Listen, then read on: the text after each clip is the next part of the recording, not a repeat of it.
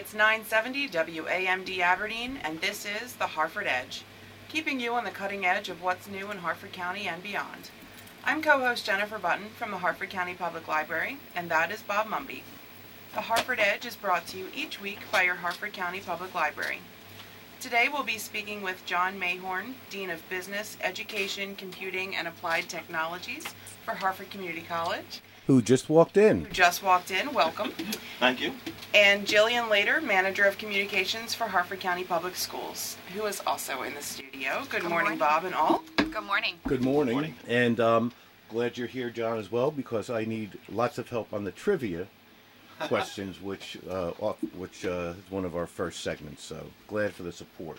Okay. Um, We just want to, first of all, I loved it this, today driving in. Uh, even though every bus route in the county somehow gets routed by this new software onto the route that I take to get to the radio station. I love it that crisp smell of fall in the air and little kiddies a year older playing at the bus stops. Um, parents with a, I think, a little bit of a happy grin, like that Staples commercial. right. Excuse for my voice, I have a horrible allergy uh, this morning, so hate to share that with you, but uh, that's why I'm talking like this. Uh, the other thing is, we do something where we, things that annoy us. We call it the courtesy project, and we always preface it by saying that we're not perfect. But um, today we're going to talk about just be careful. Don't take phone calls from charities. Give to charities uh, that you know. Uh, there is billions given to these phone people saying they're the Children Cancer Fund or the Firefighters Burn Relief Fund. They're marketing firms that give less than 5% of what they collect over the phone. Secondly, if you have a dishwasher and it's not working, um, don't call the repairman just yet because we had a dishwasher that wasn't discharging the soap.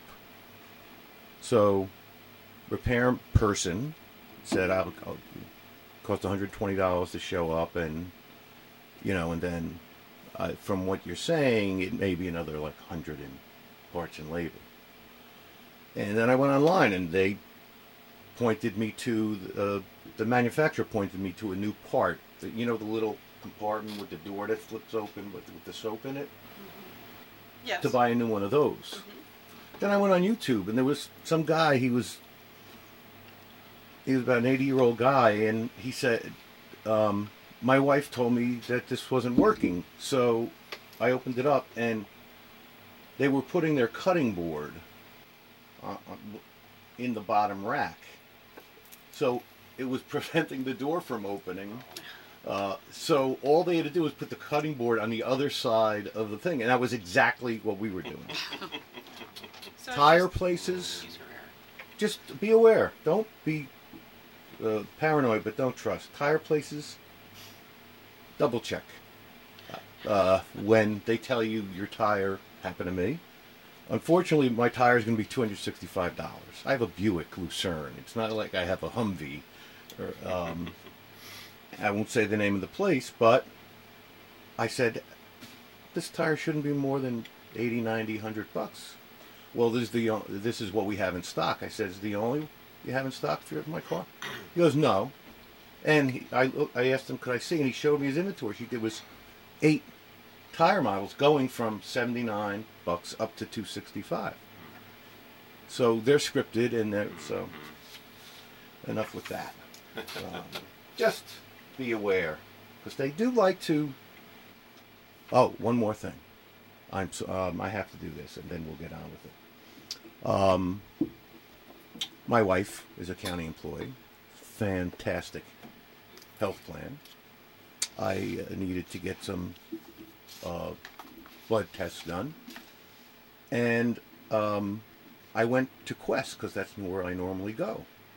And Quest was nice enough to tell me that the um, that LabCorp has con- the contract with CareFirst, so they pay. It, there's no deductible. There's no out of pocket. So always check on those things as well because that it, it saved us probably over a hundred dollars. Okay, that's enough of that. So be informed and be aware. Be informed and be aware, and check. Just verify. Not everyone's out to get you, but just because you're paranoid doesn't mean they're not. Well said, Bob. That's good. Okay, got some trivia for We have some John, trivia Jillian, today. and Bob. Yes. Okay, so let's start with one of those random questions that nobody knows the answer to, because Bob usually knows the answer to them. Uh, approximately 2% of all people have what eye color? Two percent 2%. Two percent. hazel. Gray. No and no. John, any guesses? Uh, I know it's not brown or blue. Correct. Which leaves us with green.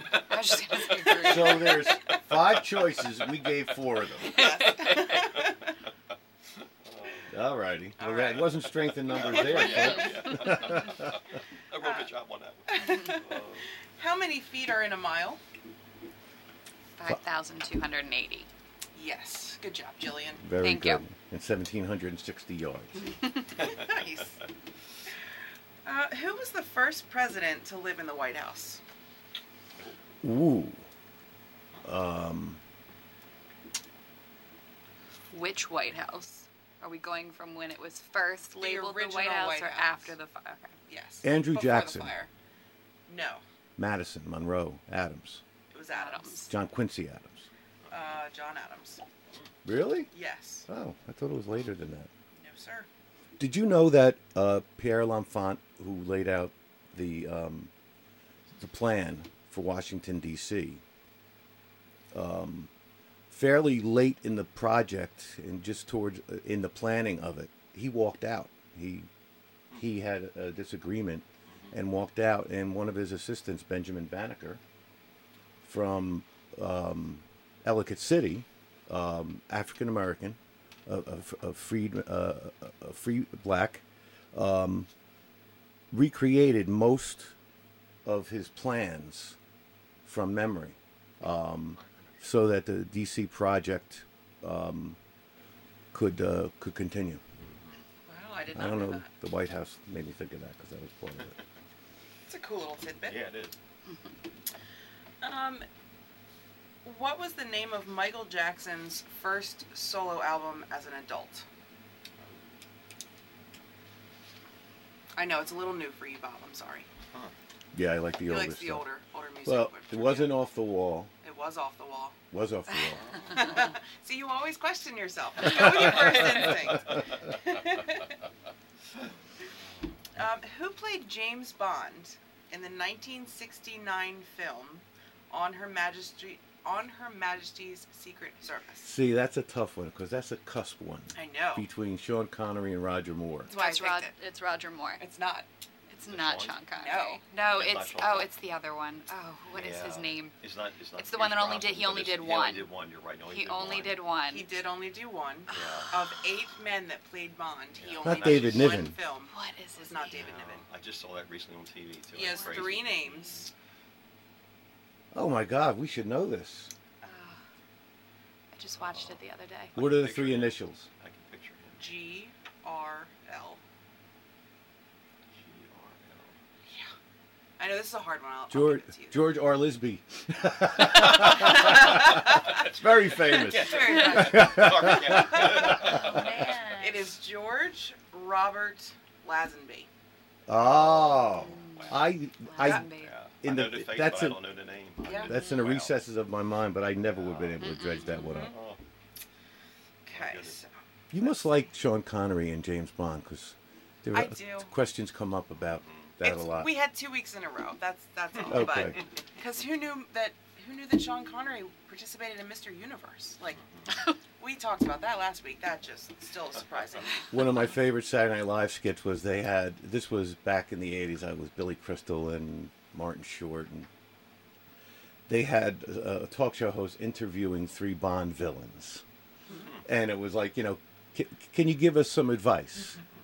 Um, uh, and uh, you know, like, um, cat, go the guy with the eye scar with yeah. the cat. Yeah, I, Doctor, no. Thank you. Yeah, Okay. Thank you, last Jillian. night. He said when you have James Bond captured, just shoot him. you don't you don't tell him your plans. You don't tell him where the vol- volca- fake volcano with the guys in the orange jumpsuits are. You know, you don't put him in some elaborate contraption, this Rube Goldberg thing that he's going to figure his way out of just before the laser Right. cuts him in half. Just shoot him. Right. Because he's smarter than you. Just kill him and get, get it over with now. Right. Okay. Okay. Um, which book was famously rejected by 12 publishers before finally being accepted by Bloomsbury? It wasn't uh, Confederacy of Dunces, No. which is the funniest book one could ever read if you haven't read it. Well, I will give you a hint. If you have been following headlines and happenings with the library, you will know that this series of books just had its 20th Oh. anniversary. J.K. Rowling. Yes. Harry so- Potter. Yes. Mm-hmm. So Harry Potter and the Philosopher's Stone rejected 12 times. Can you imagine me and that guy? Having to admit. Yeah. Right. Yeah, or the you know the the guy that traded Nolan Ryan from the Mets or the, anything. A lot of people, um, the people that IBM, the guy at IBM that told Bill Gates, w- w- uh, and um, we're, we're going to build our own operating system. right. Right. right. That went well. uh, let's see. Uh, the original Starbucks was established in 1971 in what U.S. city? Seattle. Yes. And it was acquired by Howard Schultz Was it? For seven million dollars.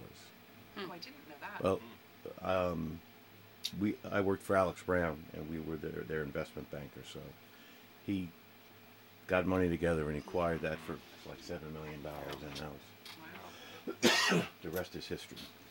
How right you are. Mhm. But in how he went to, uh, he grew up in a poor neighborhood in Brooklyn, Howard, Brooklyn, New York, and um, every year he, he uh, public high school, he writes a check to the school for um, all the um, the equipment, sports uniforms, f- field or theater renovations that they need, um, and you know he goes back there every September. So That's nice. Awesome. okay, is that we have one more? We have one more? Okay. Uh, in which U.S. state was the first oil well drilled? Pennsylvania. Yes. That was quick. Yeah. Colonel Good job, Drake. John. I, I live in PA. So Oh. I want their advantage. That's okay. Titusville, PA. I just know exactly right. All right. Yeah. Well, Very good. try to trip you up on that one, but you know, I was the only one that didn't know. I was gonna guess like Texas or Right. something. Oklahoma. Well, that's why a lot of the um, old oil brands, Quaker State, Yes. Mhm. Penn, Pennzoil, Oh well, that makes sense. Yeah. Yeah. um, All have a flavor of PA. um, I don't know if you read it, John. The Prize by Daniel Yergin is No, the history of oil. Oh, it's, okay. it's amazing for anyone out there. The Prize. Okay, um, we're wow. We really tarried, didn't we? Um, so our one knowledge thing we're going going to do is only for a minute. Then we're going to take a break. Um, we'll do the news in the third block because we have a lot to discuss uh, with Jillian and John. Has anyone ever heard of uh, Julianne um, D- uh, Margaret Koepcke? no. She was a German Peruvian biologist born in Peru. She was the only survivor of 92 passengers in the December 24th, 1971 crash of LANSA Flight 508. The airline broke up in midair. She survived after plummeting 10,000 feet while still trapped to her seat before crashing through the rainforest canopy and coming to rest on the floor, uh, on the forest floor. Um, they have she, she she only had a broken collarbone and a gash to her right arm and a right eye swollen shut, but she was still strapped in uh, when when she landed. Um, and they have a lot of theories as to what happened. It was caught in an updraft. The, the forest canopy s- slowed it down. The, it was a three seat piece that she was in that acted a little bit as a sail or a parachute. Um, and so that's amazing. But she, her only food were uh, some sweets, uh, which she found in the wreckage. Um, she found a small stream waded knee high through water downstream. Um, it provided her clean water and a natural path. She couldn't sleep at night because of insect bites. Insect bites. After nine days, she found a boat near a shelter.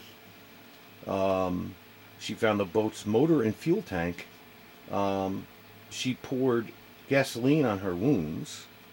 Um, she said she had she had she had 35 maggots on one arm, um, and then waited for the rescuers. They asked her why she didn't take the boat, and she said, you know, um, it wasn't mine. Hours later, the lumbermen who used the shelter arrived, tended to her in- injuries and bug infestations. They took her via a seven-hour canoe ride downriver, the help of a lo- local pilot, was a- and was airlifted to a hospital. And she lives today. Her name now is Julianne Diller, and she's made quite a life of herself. That's amazing. Yes, it is. I wouldn't even think to pour gasoline on my own arm. That would just never occur to No. me. Well, she learned. Her father taught her Survival skills. survival skills. Well, we're going to go to a break. Uh, when we come back, we'll be talking with John Mayhorne, Dean of Business, Education, Computing, and Applied Technologies for Harford Community College, and Jillian Lader, Manager of Communications for Harford County Public Schools. Harford County Public Library Foundation 13th Annual Gala, La La Library, an evening in the stacks will be held Saturday, November 4th at 7 p.m. at the Abingdon Library. The Gala, Harford County Public Library Foundation's signature event, welcomes more than 600 guests each year and features an extensive menu of hors d'oeuvres and drinks, entertainment by Mood Swings, a live and silent auction. This year's theme, La La Library, focuses on the timeless and classic old Hollywood song and dance days. Sponsorships, which include tickets to the gala, are available starting at just $750. To purchase a sponsorship, contact Nina Depkin at DEPKINN at hcplonline.org. Proceeds from the event will support a wide range of programs and resources, including new technologies, community outreach, and stream programs, an innovative new space, and collections that will offer customers of all ages the opportunity to explore, create, discuss, and learn. For more information about Lala Library, visit eveninginthestacks.org. The Harford County Public Library's Innovation Lab, located at the Abingdon Library, is now open to the public with hands on training for area community members ages 6th grade and above.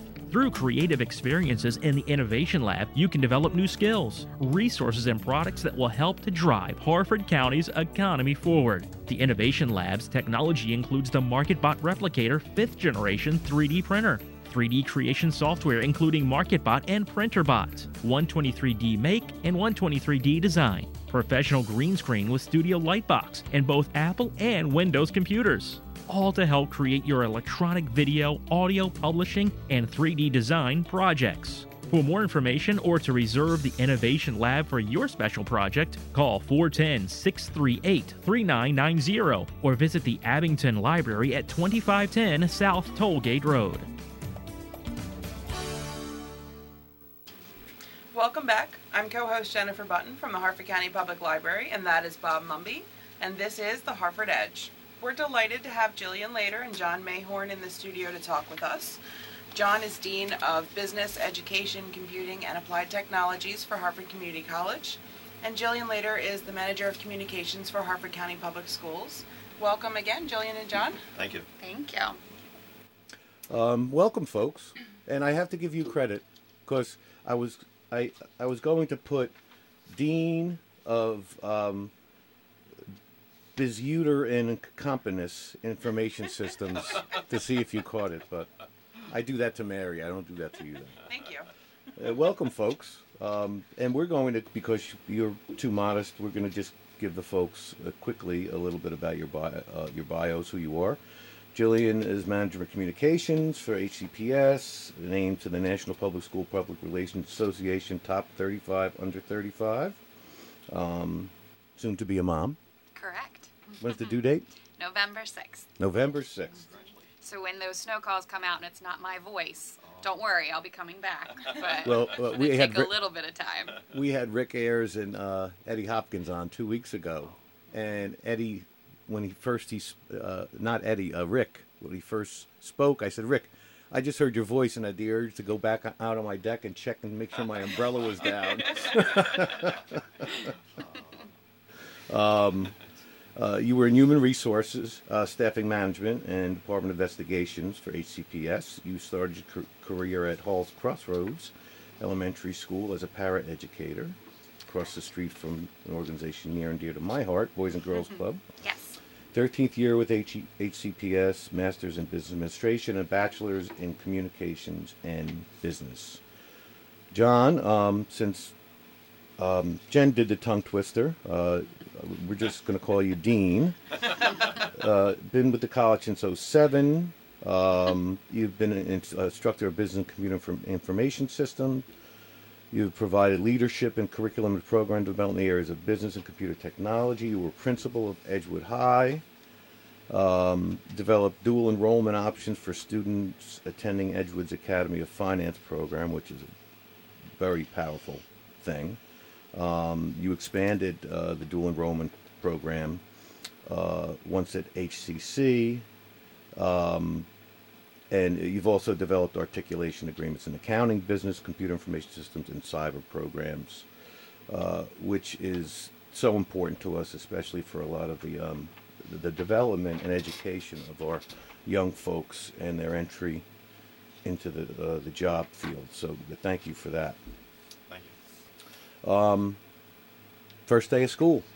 How's it going, Jillian? It's going really well. We had a wonderful first day bus ride with some elected officials and representatives from Aberdeen Proving Ground, as well as leadership from the school system. And we were able to spend that time with Roy Williams Elementary School this year, which was a wonderful experience. Um, and even more exciting this year is that we just found out yesterday that our Harford County Teacher of the Year, Amy Mangold, has been named one of the Maryland State Teacher of the Year finalists. There are only seven in the entire state, so we're very, very excited. We got to tell her yesterday, um, and I know that she was very surprised, as was her administrator at John Archer, Mr. Geyer, and everyone is just thrilled to have her be recognized. because she is such an amazing and gifted teacher. Um, if you haven't had the opportunity to yet, I would encourage you to go to our website and right underneath the communications banner, there's a link that says Teacher of the Year blog.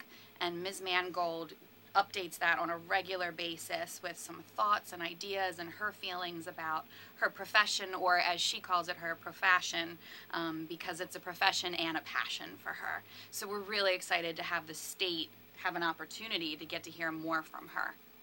Uh, that is that is great. It's great. I can imagine what her reaction was. Probably overjoyed, but uh, modest. Absolutely. Absolutely. Exactly. she she went from accepting her flowers to right back in front of her kiddos to get them ready for their specials.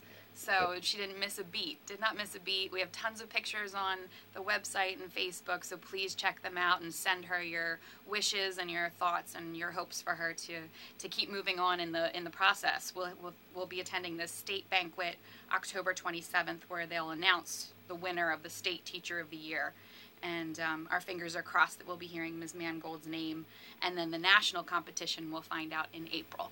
So we're We ha- looking ahead. uh, I remember at Rink Factory when our, my kids were young, we had uh, someone who uh, I forget her name. She won the state, um, and she may have gone pretty far in the finals. Uh, is there any way we can stuff the ballot box on this one? I wish. if I could find out how to do that, I would be more than happy to share that with your listeners.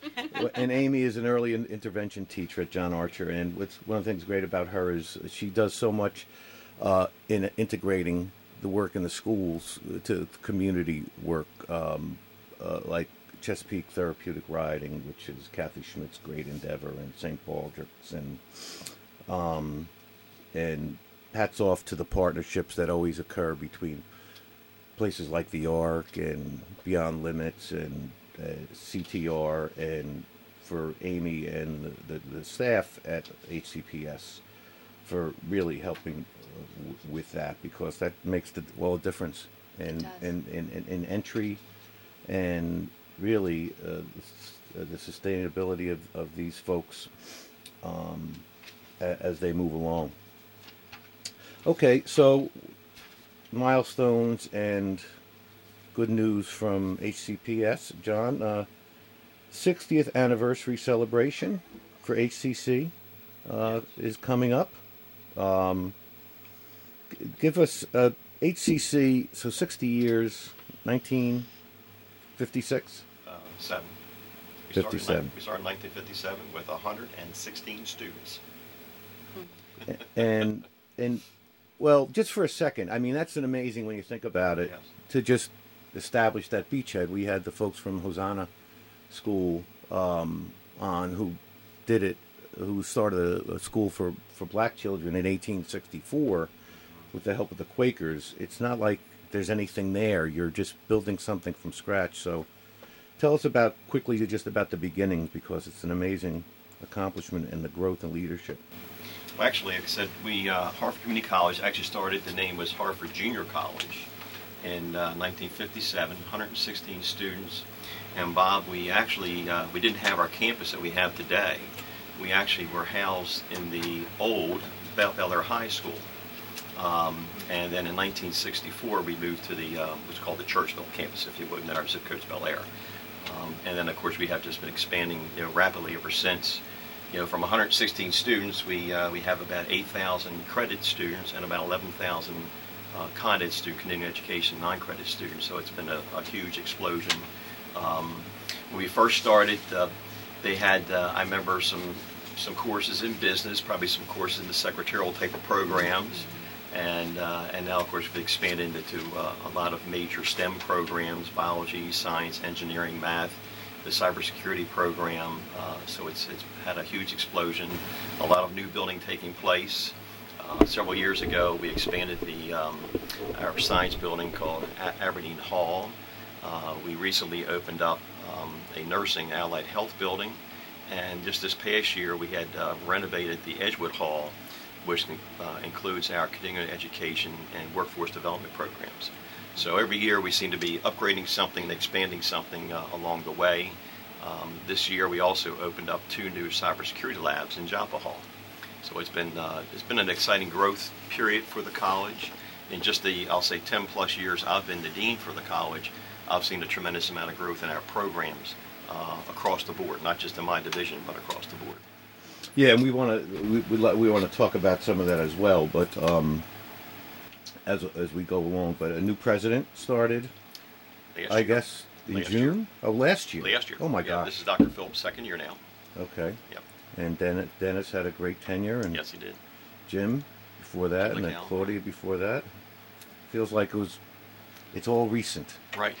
Um, and um, Jillian, I feel like Barb is still the new uh, superintendent of Harford County Public Schools. For her, it probably feels like she's been at that for 20 years. Um, but how was it been for Barb now? Th- three? She's in her fifth year Oh because God. she has a four-year contract, and the year before was a um, interim Okay. position. And I hope I don't or upset anyone. temporary. I don't know what the official. Okay. Interim. Well, I, that's right. Well, I don't want to upset anyone, but I'm going to say anyway. She was such a breath of fresh air when she took over because not everything was going great under the previous guy. So I'm going to say it. She's been with this system for well over 40 years, and it's it's been um, quite enjoyable to have the opportunity to work directly with her in this position. Uh, and I'm going to say. She cares. She cares about the kids. and that is so important and often you don't see it uh, when educators sometimes rise to the top because uh, often a lot of the talents you have to rise don't mesh with the talent and the educa- the dedication uh, of being an educator. So it's a great thing that in barb we have both I think that's one of the things you see when you look at anyone who works in Harford County Public Schools who's come through the ranks because we have such a community feel and we have that de- we have dedicated professionals.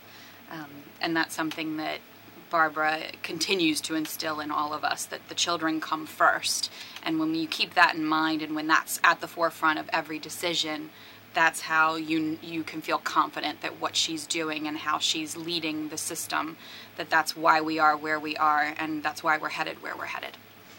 Uh, as a matter of fact, uh, she couldn't be here this morning because she is at one of her 54 school visits. Correct. Uh, Mrs. Canavan visits every single one of the schools every single year, spending at least half a day, if not the entire day, at the school where she meets with the administrators, she meets with students individually, with staff individually, and they discuss what's happening in, in that school to see what and how the superintendent can support them in order to make sure that they're continuing their progress and that those supports are put in place if needed or that we are applauding and celebrating the things that are happening. And it also provides that cohesive feel throughout the system. If, if something is successful at one of our schools why not share it with the other schools? And so that's a wonderful way in order to start those conversations and that dialogue. Um, and well, on that note, Harford Glen, very, I think we're all very thankful that that has back in complete full swing, including the overnight program. Yes, the residential program is back. Um, we were able to receive funding this year, which we're very grateful for. And so Harford Glen right now is actually accepting applications from high school students, um, sophomores, juniors, and seniors, if they wish to be counselors for the residential program. Um, but make sure if you do have a student that's interested, the deadline for that is September 12th. Um, I believe at 9 or 9.30 in the morning. Um, and I, I do think that there's always a lot of interest in that. So if your student is interested, please make sure they get that application in on time. Um, I was just discussing this with uh, Bob Chance and John Knott and Mr. Burley, who was uh, whose mom was one of the pioneers of um, uh, Destination Imagination and Odyssey of the Mind. Odyssey of the Mind. and they they're so passionate about it. Cindy and I just hiked to the Atkinson Dam on Monday, um, starting out at Harford Glen. I couldn't believe how great the grounds look and the and the the structures and the facilities. Absolutely. So Mr. Eeks and his team have been doing a wonderful job, and we're excited to have it in full force this year. it was my daughter Grace's first overnight, and she was also a counselor there. So That's great. we love that, and thank you, uh, HCPS. Um, um, John, uh, regarding the progress HCC has made in, you know, becoming a part of the community and really being a, a, a focused component of the vocational and career uh, training, which is so practical and so needed, and frankly, sometimes often ignored by by higher education. Um, talk about that. Uh, some uh, you, talk a little more about the dual enrollment, uh, the two plus two program, um, uh, if uh, uh, your workforce and uh, development initiatives. I'd love to hear about the uh, Okay. cyber cyber defense and additive manufacturing. And I so I just gave you that should take about 42 minutes to answer. or, or even longer, a couple maybe a few, a few days perhaps. Yes. Okay. Well, one, one thing I might start off with, Bob, is, um, and Dr. Phillips, our president, would uh, has used this expression as well. Is at the end of the day, uh, we're preparing students for a job, for a career. So. Um, uh, that becomes a real focus. I remember I actually worked for the Harford County or Harford County Public Schools for a lot of years, and I was actually one of the instructional supervisors for vocational education, where we call career and technology. And we used to tell parents, you can get an AA degree, a BS degree, a MS degree, a PhD, but someday you need to get a JOB. So that's where our ultimate focus is for Amen. for the career, you know, for the career focus. But as far as we're as we're concerned, one, one of the neat things as a community college, we actually touch students at all levels. Uh, and for example, we have students maybe who have not graduated from high school who have dropped out and then move into our GED program. They then go ahead and, and pick up their GED and then perhaps move into one of our credit or continuing education uh, career types of programs and they can become gainfully employed. So that becomes very important. Uh, one, of the things that we recognize, or especially Dr. Phillips recognized in her first year, she had a lot of what they call, what she called a listening tour.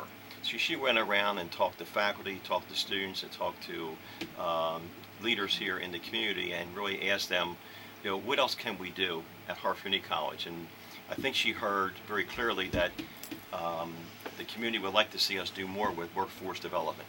So one of the first things we did, and we actually had our first meeting uh, this past uh, August, is we developed a new committee called a Work Smart Workforce Development Committee, which includes faculty from the college, includes myself, and includes our um, our uh, workforce development uh, directors as well, and includes uh, Bruce England from our Workforce Network and Karen Holt from Economic Development. So the idea is that we get together basically monthly, and we talk about what is on the horizon. What should we be preparing our students for? Are there careers in healthcare? Are there careers in cybersecurity? Are there careers in logistics? There are a whole series of things we, we want to look at. We use a lot of the data, Bob, from um, uh, from I'll say labor market studies that the Susquehanna Workforce Network uh, produces for us, and that identifies what are the opportunities that we should be looking uh, towards the future, and as a result, then we adjust our programs and plan accordingly. So those reports have suggested, for example, cybersecurity, IT cybersecurity. And that is one of the reasons why we have been expanding that program. Uh, we received a, uh, uh, a grant uh, called a TAC grant. It's part of the Department of Labor Trade Adjustment Grant that all the colleges, most of the colleges, community colleges in Maryland received. And as a result, we've really worked through about 90 students through that program uh, this as of the end of this year which is pretty fantastic. Our number wasn't quite that high initially, but we've actually will be at least 90 or perhaps more students who will graduate from that program. Um, we all know how cyber is such a critical need right now uh, for the for the nation. Uh, all the reports we hear is that there's no way we're going to fill that gap right now, so it becomes like an emergency. So we're trying to do everything we can to expand that program and to uh, have students prepared to be successful in that area. One, one of the neat things about a lot of the career programs, Bob, is I'll use cybersecurity again as an example. There are industry rec- recognized certifications in that program uh, that industry like to see. For example, a lot of the commands at APG uh, students to have what's called Security Plus or Net Plus or Cisco Certified uh, certifications. So the nice thing about our program, it, it prepares students for those certifications. We actually opened up what's called a Pearson VUE Test Center in our renovated Edgewood Hall so students can actually take those tests right at Harford Community College and receive their certifications. That just gives them something else to add when they go in for an interview that I have a degree, I have a certificate, and I have a certification. So very, you know, very important. So uh, Pearson is uh, the uh, ed- distance learning uh, educational well, well, Pearson is a is a, uh, a company that produces a lot of text materials for us. Okay. You know, and and they also they also uh, run these test labs for us. We have to actually run the test through them. So that's why we have it opened at Edgewood Hall. Now you mentioned um, uh, 3D printing or additive manufacturing. Um, there is a group here in Harford County called RAMP MD, which is a uh, an advisory group that is helping to really uh, push force initiatives in the area of 3D manufacturing, uh, additive manufacturing. So we are, Harford Community College is part of that. I serve on that board. Uh, I also represent the, the um, college president on the Susquehanna Workforce Network board as well. But uh, the RAMP-MD board uh, is always looking to develop, I would say, some partnerships with industry and also with us as a college. So what we just did last year is we applied for a National Science Foundation grant that was approved. We just are receiving funding funding this month to actually expand our 3D printing additive manufacturing program. What we're trying to do is prepare students. This might sound strange, but we're trying to prepare students perhaps for jobs that don't exist today. Okay, they're they're emerging, they're coming, and so we're trying to look and work with industry and say, give us an idea of what that looks like so we can prevent, uh, provide that foundational background for them to be successful. So it's not only just, us say, running a printer, but it's also maybe the critical thinking skills that they need, the problem solving skills that they need to be successful if that printer would change. Okay? So that, that becomes uh, one of our, I'll say, new emerging programs um, in the area. Uh, in general, Bob, I can also say that many of our programs on the credit side, uh, we also offer through our non credit division. And I actually am the interim Associate Vice President for the Continuing Education Division right now as well. So we work very closely together because there are times that we might offer a, uh, a course for a student through our non-credit program. They may start there and then they may receive credit. They may then transfer into the credit program. So it's a nice, a nice pathway. And the, the common theme I'm hearing all this is ve- is very practical um, approach and, con- and contextual approach. Like you mentioned, certainly I, I love the, the the application of grants actually for pragmatic ends Yes. um, uh, connected to the real world and. In, in some ways, training these folks for jobs that don't exist, they're, they're going to do a lot of learning, as you said, of problem solving, soft skills, um, other uh, business and responsibility skills that often, as you all know, uh, they may not be completely uh, prepared for. Right. So um, that is great to hear. Um, the actual applied um, nature of it. Yes. And, and uh, speaking of applied, um, uh, Digital Harford at Harford County Public Schools. Um, that's been ongoing. Um, a lot of effort uh, and progress. They give us a little on that, Jillian. Sure. Yeah, Digital Harford has been implemented for the last few years at our high schools, and we have part of that is bring your own technology, and something that we've been working towards is that one to one device ratio with students. And this year we're excited. The technology department is introducing the, that one to one device, um, those laptops to grades five and grades eight across the system. So by October 2nd, uh, the students in each of those grade levels will actually have their own device to utilize while in school. Um, and it's important to stress, too, that that doesn't mean that we're abandoning the traditional instructional aspects of the classroom. Those will still be in place. But I think what we've realized is that students, and just, you know, from what we've just heard about it at HCC, what's happening at HCC, students need to be introduced to these technologies because when they leave school, they're going to be expected to know how to utilize them. So it's a great advantage that Harford County is supporting their students and ensuring that they have the resources while in the classroom. The devices won't go home with them, but while in the classroom, that teachers are being trained to utilize that um, digital instruction piece to support the traditional instruction piece so that students are familiar with those devices, they're comfortable using them, and that's something that I think is is an advantage to our students here in Harford County. And I'm sure Mr. Moore and his team are hard at work building Absolutely. firewalls and, and anti-recreational barriers. Not that they don't want kids to have fun, but I can imagine that ain't easy. It's a fine line, but Mr. Moore and his team are hard at work and have created responsible use policies that are in place. And, you know, obviously that's something that we encourage students to be responsible with, and that's something that has to be monitored regularly. Um, but we have found that in the classrooms where it has been integrated already, the students are successful, the staff is successful, and they're seeing positive results. Um, I, I remember working for J.P. Morgan, one of the biggest banks in the world, and they were adding every day websites that we could not access from our desk, like YouTube. Send me the YouTube video. Uh, I'll send you. The, no, don't send it here. Um, oh, that's great. And again, that's also something that is applied and practical, uh, Exactly. as opposed to um, I don't know, ethereal, um, conceptual. And it ties into our board has introduced a new vision and mission this year.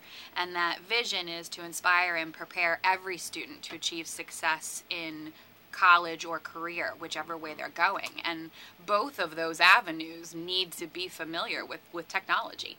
Because now, almost whatever field you go into, there will be some component of technology that's part of that. So that's something that we're seeing um, our students just embrace, which is wonderful. Um, do we have? Do, is there any hope?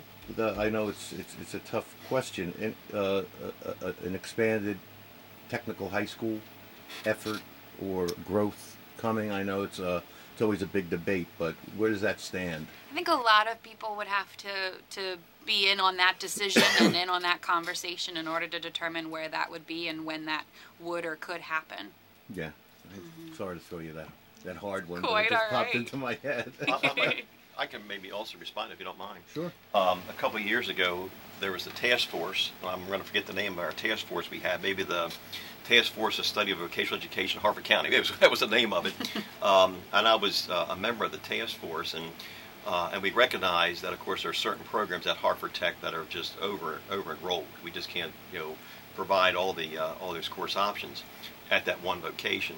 Uh, so one of the things actually that the community college is, is working on are there some opportunities that we can provide some programming for students to, I'll say, help to attract that and, and to fill that, that particular gap for students.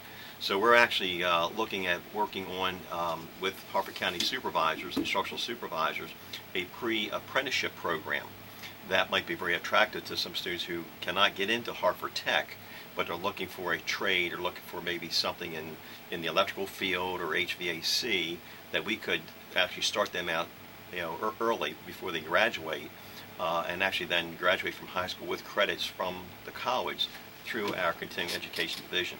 So something we've been exploring, uh, and uh, I know Rob Limpert, uh, who is one of the instructional supervisors at the school system, uh, he and I and our workforce directors have been kicking this around and, and planning. Uh, we're hoping to play, actually put something in place uh, this summer, summer of 18. Um, that's great to hear. That's great to hear, and I, I really sense um, a real evolution. I don't know if I'm right uh, with HCPS and HCC towards a lot more, um, as I as I we said we're talking about before, so a lot of more practical and applicational um, focuses um, that speak to the transition all these kids are going to have to go through, Mm-hmm. um, and help them with it. Um, so uh, that that is uh, that's great. Um, how do folks find out more of these success stories? And because we're going to talk in a minute, we're going to do a combination of three segments: news, um, the courtesy project, and the interview with you. But before we do that, um, don't worry, Jennifer. I just got the idea. um, where do folks go to find out more about HCPS, and Uh, not just to, to be on the phone call from you when there's a snow day? well, I know that's everyone's favorite, at least our students' favorite. Uh, you can visit hcps.org where we have news and events running all the time. We're also uh, very active on social media on Facebook, Harford County Public Schools, Twitter, same handle, also on Instagram. We are trying to make sure that we share that good news and share everything that's happening within each each school and each department as well, so that you have an opportunity to access that information and see it at any point in time. We hope that you'll visit all of those sites and all of those pages. Great. And John? Uh, really the same thing, Bob, except uh, our course website would not be Harford County Public, Public Schools, but it would uh, it would be harford.edu. and um, we would recommend that's probably the first place I would I would suggest to your listeners go there. Lots of stuff on that website. Uh, we're actually probably as all companies, you, you put up a website, and need to look at how to maybe redesign it to make it even more current and contemporary. So we're always looking at what those possibilities are, but we do have a ton of information out there of our programs, whether it's credit, canoe education, social uh, activities, lots of stuff there. So that would be my first step. And then um, it'll also give you plenty of people to contact, phone numbers to actually make appointments and come over to the college. Uh, we do have something very special coming up at the end of October uh, called Harford Fest uh, on October 28th. We're as we're celebrating our 60th um, birthday in a sense, uh, and uh, we're going to have a, uh, a lot of fun activities for families. We're also going to have a number of activities to promote uh, and market our various programs on about the whole college, where it's going to be credit classes again or non-credit classes, uh, the early learning center, so forth. So. Uh, October 28th will be a great day if folks are, it's a nice day and folks can have some time to stop by the college. Uh, I believe there will be a ton of food trucks there. I understand it's very popular now to buy food at the food trucks. Uh, so they're going to be there. I think some hot air balloon rides. So it'll be a lot of lot of fun stuff that people can come and maybe get their first taste of college. How do, one- how do people find out more about that? uh, once again, that's on our website. Okay. And we have a nice little brochure that comes off there, and uh, we have, like I say, a number of different activities. But that's going to be our biggie, uh, October 28th, called Harford Fest. Fantastic. And I, it, it would be remiss if we didn't um, mention also uh, what the, the partnership between Harford County Public Library and HCPS and HCC, and that's due to the leadership and the staff uh, of all three. And uh, Mary and her team, um, are, I know, were very open to and creative and progressive, and great collaborators. Uh, certainly, um, that's always um, that means so much to our community. So thank you uh, also to ACPL for um, uh, for being part of that. Thank you, Bob. And actually, um, we're very, we're very excited that HCC is is really moving forward and expanding your um, 3D printing and your innovation, um, because you know that's something that's that's dear to Mary's Right. heart, and, and she's really been trying to Yep. increase, you know, our 3D printing. So Mm-hmm. if you want to kind of give your child or your you know yourself um, Exactly. a first taste of, of what that looks like and what those skills might be um, to see if maybe you want to pursue a course at HCC or or try to um, you know share that information with one of your younger children um, so that's an opportunity and again just an opportunity for collaboration among, among all, all of the entities within Harford County so that we can prepare um, students for the future Right. Uh, 3D printing uh, and additive manufacturing, one of the few things that gets Mary more excited than Disney. very true it takes a lot but that's one of them yes okay, um, so we're going to uh, use the last few minutes. We're going to combine a news item with a complaint with uh, asking you folks for some insight, all on the same topic. Well, The news Sounds like a item is hurricane. now. Um, oh, wait till you see how I do this. I'm Curious where this is Um, yeah, I'm curious now. uh, Hurricane Irma um, is is a biggie, but it just down, downloaded to Category Four, and bad for Florida. It's going to go right up the center of Florida. So, and the storm surge is, is not going to be a big rain event because the thing's moving fast. It didn't get trapped for six days like Harvey. Um, the track has it right now going up the center of Florida, so it's going to touch all Florida's lowlands if it doesn't change. Storm surges of 15 to 20 feet. Uh, you know, thankfully for us, the track now looks like it's going to head to the west of us, at least for now. Um, so I know that's been on everyone's minds at um, the library and HCC and HCPS. Um, but let's just talk about um, the uh, what goes into it. I guess it's for all three. Um, for instance, here's the complaint part. HCC had a lockdown a few months ago because there was a shooter. All these second guessers who don't have to sit in that seat and think about getting that call, like Virginia Tech, you know, they were criticized for, uh, I don't know if it was rightly or wrongly, for not getting the word out enough, not acting quickly enough. Um, but HCC acted quickly, and I'm sure a lot that went into it was, if we act, if we do it, what you know, there's a downside, but it's mostly inconvenient things. It's Correct. it's not somebody's safety, um, and so things like that. School day, snow days. Um, everybody's always is second guessing. Oh, why didn't they close? Why did they close? Um, um, again, you're not driving the roads at 5 a.m. You're not looking at a, a road, uh, uh, you know, 136 or upper 543 that has no traffic and it's still iced over, and the kids have nowhere to stand when they're waiting for the bus. So, what goes into that uh, as far as the, you know, planning for these types of things and the decision making process? And you're never going to do it right because there's always going to be people that are going to. I, I mean, county government is doing this great thing with the EMS, restructuring the EMS, um, because we need more resources. But I saw on one of the local blogs the story was posted, and someone complained that the first ambulance they ordered was a Ford. So I feel like saying, if that's the if that's the most you got about this whole big restructuring, then I think it's pretty good. So talk about that. Who wants to go first? I, I can go first if you like, since ours, maybe ours would have been the most recent. You haven't any snow days yet this year, so. Knock on wood. But um, yeah, I would say uh, first, Bob, the uh, the general, I'll say principle and rule we'd like to follow is caution. So we always want to err on the side of caution, and as you mentioned, uh, in some cases maybe there's some inconvenience that perhaps uh, something had to be closed or canceled or delayed uh, to make sure that you had a safe environment. So I think that, that becomes very critical. Now, in terms of planning, uh, Dr. Phillips and her staff, her senior staff, uh, they're always looking at scenarios and they're always reviewing um, what should be done.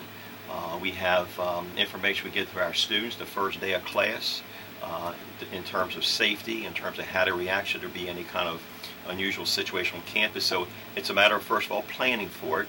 And then what happened uh, actually after the situation referred to where we had a uh, quote lockdown, uh, once again, Dr. Phillips and her staff did a, a debrief afterwards and, uh, and met with different people on campus and off campus to review our process and our procedures and what we could improve.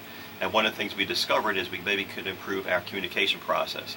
I think some initial communication went out that was a little bit confusing.